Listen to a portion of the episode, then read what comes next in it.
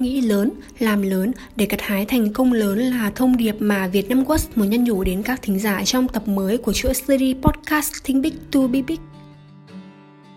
Đến với VietnamWorks số này, chúng ta cùng lắng nghe câu chuyện bứt phá để thành công của giám đốc kinh doanh trong một công ty sản xuất phim. À, chào em, anh đang làm về vi phim quảng cáo và cho thuê thiết bị ghi hình. Công việc này tính đến nay đã được bốn năm rồi. Thì cách đây cũng khoảng mười năm về trước á, thì anh lên Sài Gòn, anh học ngành y. Thì sau khi học xong thì anh cũng được làm ở trong một cái bệnh viện. Và khi mà làm trong bệnh viện đó thì sau một thời gian thì anh làm cũng cảm thấy không có phù hợp với công việc này lắm. Thì sau đó anh cũng quyết định xin nghỉ. Thì cái câu chuyện đã thay đổi trong cuộc đời của anh á, từ cái ngành y đến nhiều cái ngành nghề khác. Rồi bây giờ anh trụ lại với cái ngành làm phim này là một cái cột mốc thay đổi lớn nhất trong cả cuộc đời của anh. Bởi vậy á, người ta nói cái nghề nó chọn người, còn cái duyên của anh đến với cái nghề làm phim này thì nó lạ lắm em ạ. Thì hôm đó anh đang ở nhà thì thằng em nó gọi anh đi làm.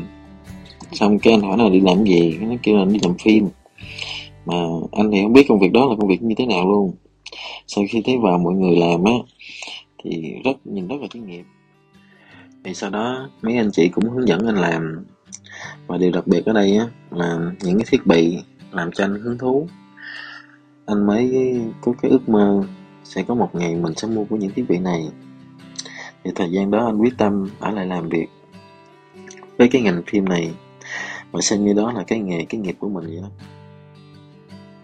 Thì sau thời gian qua anh cũng không ngừng học hỏi từ những người anh, người chị và đàn em của mình để anh có những cái kiến thức cho công việc này. Thì bây giờ anh cũng có một cái sự nghiệp riêng và sở hữu những cái thiết bị quay phim, và đây cũng có lẽ là những cái ước mơ của rất nhiều người. Thì xuất phát điểm của anh trong cái ngành này cũng trễ hơn so với người khác, nhưng mà cái đam mê thật sự đã làm anh yêu bám nghề tới cùng. Dù chỉ bốn năm làm nghề nhưng anh đã cũng có nhiều thành tựu trong cái ngành này rồi đó em. Điều anh đạt được ngày hôm nay và ngay lúc này đó chính là anh làm đúng theo cái công việc của mình yêu thích, thoải mái về tài chính. Nếu có một lời khuyên anh dành cho các bạn thì anh sẽ khuyên hãy là một người trung thực, chịu khó, có tâm với nghề. Nếu yêu thích thật sự một công việc nào đó thì các bạn phải cố gắng đeo đuổi tới cùng. Hãy nghĩ rằng bản thân có thể làm được, rồi một ngày nào đó thành công sẽ tự đến với các bạn. Khép lại tập podcast tối này, mong rằng câu chuyện truyền cảm hứng của nhân vật sẽ mang lại cho bạn một tuần làm việc nhiều năng lượng.